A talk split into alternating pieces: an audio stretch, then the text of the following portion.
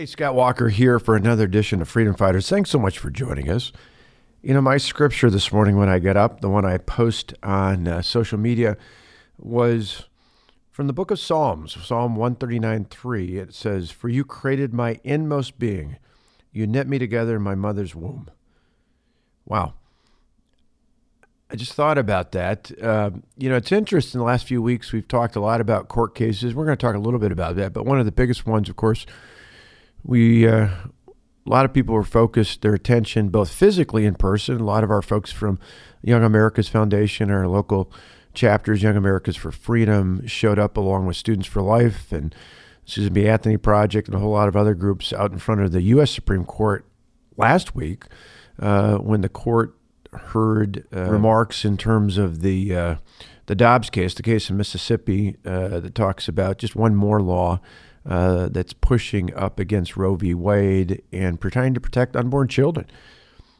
And I'm not a lawyer. We'll talk a little bit about this, but I'm not a lawyer, so I'm not going to give you all the legal arguments, other than the fact that I, I think for quite some time it's been clear that even without being a lawyer, you can read all the way through the Constitution, and there's not a constitutionally guaranteed right to privacy that allows you to kill an unborn child.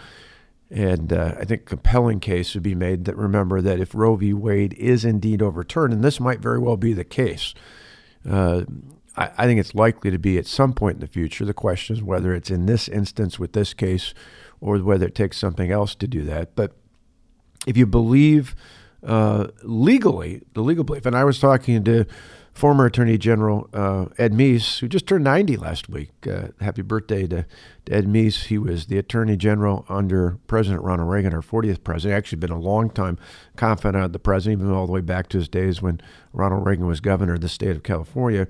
But Ed Meese was surprised. He actually got a uh, a, a, column posted in the Washington Post. It's worth a read. He talks about the legal arguments about why Roe v. Wade should be overturned. There are some who say, well, that's precedent. It's been around nearly five decades. How can they reverse precedent? Well, the Dred Scott decision, when you think about key things in the history of this country, uh, precedent itself is not enough. There, there are things that were a precedent because of the feelings at the time, but they certainly aren't what the law uh, should be, and, and in this case, what the Constitution represents. So we're going to talk a little bit about that today, but it all starts out with this issue of life. So some people would say, as I started, I read from Scripture, you know, again from Psalms, for you created my inmost being, you knit me together in my mother's womb. There's other similar passages. You think about the call to Jeremiah and and uh, others that have been mentioned in the Bible. You talk about even as we prepare those of us who are Christians for the celebration of the birth of our Savior Jesus Christ on the 25th of December. And you think about the fact that each day I pull out, I don't just have an Advent calendar, I actually have an Advent box, the little boxes that pull out where there's little characters. And, you know, beginning uh, of the month, they pull out Elizabeth and and Joseph and Mary and and thinking about everything building up to that date, but but thinking early on when Elizabeth, who herself was blessed at at an age in which she didn't expect to have children, uh, to be pregnant with a child that eventually became John. You, you think about uh, who was named John, I should say. Um, he always was a being. He was just he was named John when he was born. You think about Mary being confused and not understanding, but but really having this sense of the Holy Spirit coming in and, and calming her and making her understand and being joyous about it and following God's calling. You think about Joseph, who uh, was so freaked out about this they needed to send an angel to him and finally he you know because he was going to do the honorable thing and just kind of uh, quietly uh, uh put an end to this courtship and the the marriage uh, but he didn't. He listened to the angel. So a lot of people could say, okay, well, that's a religious belief. And certainly there's no doubt about it. And, and I don't think we should back away from that. Certainly that is our religious beliefs for people like myself who are Christian who share that. Certainly the Bible is very clear about defending innocent life. We, we see these references uh, multiple times. We understand that it's something that whether doesn't matter whether you're Catholic or Baptist, uh, whether you're Lutheran or Methodist, uh, it's just been uh, talked about for really thousands and thousands of years But, but beyond that, I, one, I always am bothered by this argument that somehow people say, well, you know, you, you can't make decisions based on your religious beliefs. Well, the law itself is based on moral beliefs. It doesn't matter whether you're a Christian. I mean, there are other, you know, you look at the whole Judeo Christian ethic, uh, uh, or the basis upon which our founders uh, talked about the formation of this country, the founding documents. But a moral code is what it takes to live in a free and a just society. Uh, in fact, I would argue last year when we started to see some of the riots and problems, it's that's exactly what happens. It makes it difficult to live in a free uh, and just society if people don't follow, if they don't have morals. They don't have to just be my morals. They don't have to be just the things I believe, uh, because I believe in the Bible and the things that are there. But but the law itself is based on morals. I mean, there's a reason why we say it is illegal for you to take the life of an innocent human being. Uh, that if you take it without you know certain circumstances, there are exceptions for things like uh, self-defense and where it's a matter of protecting your life versus taking an action that might take the, the life of another. Um, certainly, there's debate you can have about the death penalty, but there's a distinction there in the sense that it's not taking innocent life; it's arguably punishment. And again, there's legitimate arguments you can make for and against that. But in a just society, we make it very clear that first degree intentional homicide, whatever you want to define it as, murder, uh, those are things that go all the way back to the Ten Commandments. Thou shalt not kill. Those are part of the moral code. You have to have a moral code to live in a free and a just society. And, and so that in of itself is compelling, but go beyond that. For all this talk over the last year and a half, almost two years, particularly during the height of the pandemic, when people people in general, particularly those on the left, say, "Oh, you know, I got to trust the science, trust the science, trust the science." Well, the science is clear. Science overwhelmingly shows that an unborn child is a human being. I mean, go back. You can look anywhere. You can go on. The other day, I was googling uh, this for a column I was working on, and it doesn't matter whether it's the uh, the Cleveland Clinic. You look at this medical school, that medical school, this bit of research. It talks about you know the stages of development for an unborn child. That in the earliest of times, you start to see the hands and the facial features and the beating heart you can pick up um, the, the signals on you. I, I think recently, uh, some of you have heard me talk about this, but I, about two months ago, just over two months ago now, uh, my niece Isabella had a beautiful baby boy named Levi. And you know, just seeing him, we we Tonette and I were there with him. I held him the day after he was born. The first day he came back home, he was six pounds two ounces. You see those little fingers, you see his little eyes. He's got this great hair. In fact, lately it looks like he's almost got a punk hairdo. His hair's dark and thick and rich, and you know, Isabella kind of brushes it up a little bit, and it's fun. The other day I posted a picture of my mother Gigi, as she called now. She's got a great shirt, great grandmother, uh, sitting there holding little Levi. He was in a beautiful little Christmas outfit, looked like a little elf, had his hat on and his slippers on, and his. Uh, his aunt, my niece Eva, had gotten it for. He looked great, and uh, just a picture of my mother holding. She didn't have a T-shirt on that talked about how freedom isn't free. You got this baby, you got the Christmas tree. It's just, man, it's like a Norman Rockwell picture. Um, but it's just such a vivid reminder, as it was 27 plus years ago, to Tonette and I when our son, our firstborn Matt, then a year later when Alex came around. Remember when Matt was even before he was born, the, the first baby picture we still have to this day, we have it for both of our kids, were the ultrasounds. And the ultrasound technology back then was nothing like it is today. Today, you know, it's just multidimensional. You can see it. People show it off on their phones. Isabella showed us Levi uh, before he was born on their ultrasound. She was totally pumped and excited about that. I still remember the very uh, kind of fuzzy looking one that we had. But even back then, with that technology, uh, just shy of 30 years ago, you could you could see you could see his head, you could see his fingers. Actually, was turned on his side, so you could see the the the four fingers. You could see his thumb looking like it was in probably the way it was with the head structure. Uh, it looked like he was sucking on his thumb at that point, just like a baby would not long after birth. And so science overwhelmingly shows us you know, this isn't some growth. This isn't something that just happens to be inside of a, a woman's body. It is a living thing. It is a human being.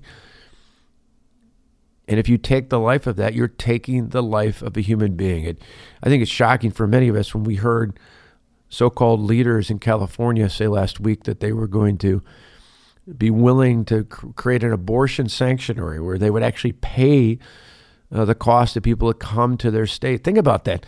You've got elected officials in, in, in, a state, in this case California, saying they will pay people, they will pay their expenses to come and kill an, an unborn living human being there. It's amazing when you think about it. I mean, not just the, the legal argument, not just the religious argument, not even just the scientific argument. Just think about that concept. I still remember years ago when Bill Clinton, running for president, talked about abortion being safe, legal, and rare. Now the left doesn't want any of it. They would actually celebrate this. They, they, they think that this is some sort of triumph. It's not. It's not at all. That's why it is critically important that whether it's in the Dobbs case or some point in the near future, that the court return some sanity and and reverse Roe v. Wade, which would not end abortion. It'd be great if it did, just on a personal level, but but that means it would go back to the states. So there would be debate between the states. It would reinforce the importance of governors and state lawmakers across the country. Many states, for example, like mine in Wisconsin, still have on the books it hasn't been enforceable because of that decision all the way back to 1973 by the Supreme Court of the United States. But if that decision were reversed, laws like the one in Wisconsin would actually uh, be able to be uh, enforced again. And some states would vary. Some have put laws on recently. This one's been around for quite some time. Uh, other states, probably like New York and California, would be uh, much more uh, wide open for an abortion on demand all the way up till birth. I remember a couple years ago, about this time, January two years ago, uh, the governor of Virginia at the time, Ralph Northam, was talking about a bill that one of the delegates, one of the legislators in uh, in the Commonwealth of Virginia, was talking about.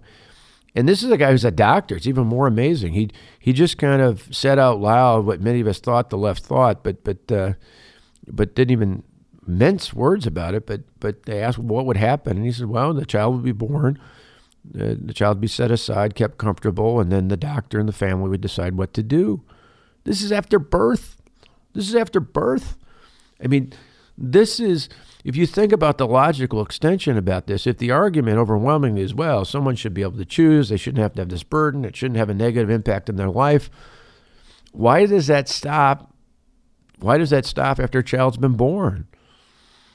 certainly in this instance, it would still be moments after the birth, but but in, to my knowledge, in every state in this nation, if a day after birth someone decided this is too much, this is overwhelming, and they took the life of that child, newborn child, they'd be charged with a crime.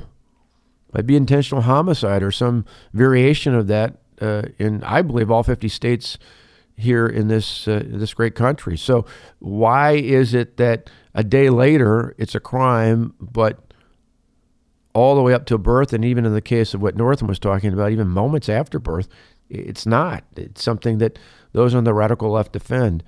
I think this is incredibly, incredibly uh, disturbing. But it's all part of an interesting process, not just when it comes to life, but you think about the courts. Uh, you just saw this Jussie Smollett uh, case come out it's interesting that the juries, maybe not officials in the court, maybe not officials in the government, but but juries of people's peers, in this case in Chicago, seem to have gotten right.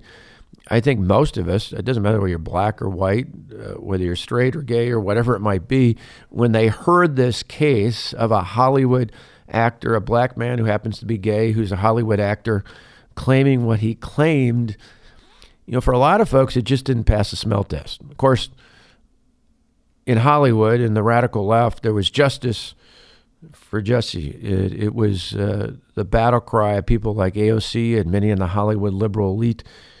And some, even up until this week, were still rabidly defending him, even though it was fundamentally clear. I mean, think about how cynical you have to be to stage something like this.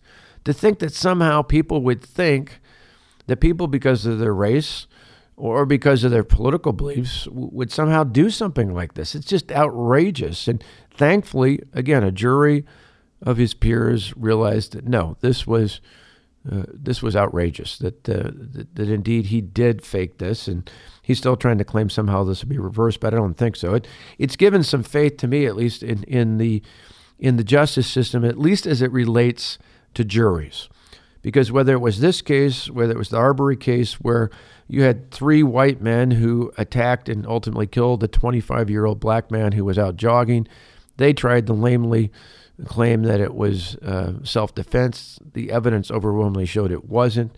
In that case, they were found guilty. And I think most Americans, regardless of race, looked at that and said that made sense. You look in Kyle, the Rittenhouse case in Kenosha, something I'd spelled out well in advance last year when the charges were first brought up. I said, you know, this jury is going to be made up of people from Kenosha County. They understand what was happening. This wasn't some random act. This wasn't somebody walking or running down the street.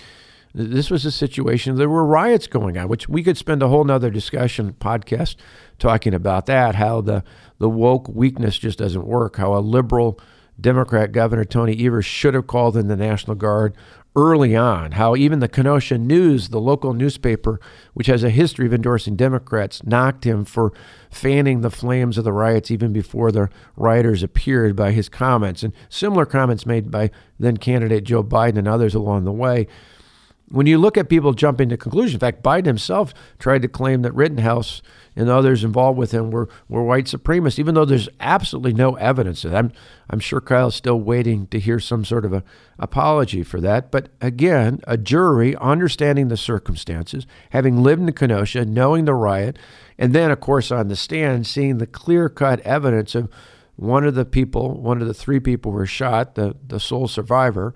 Uh, pointing out, when asked under oath, you know, did he point the firearm at him when his hands were up? No, it was only when he pointed his gun at him that, well, that, that pretty much defines self defense.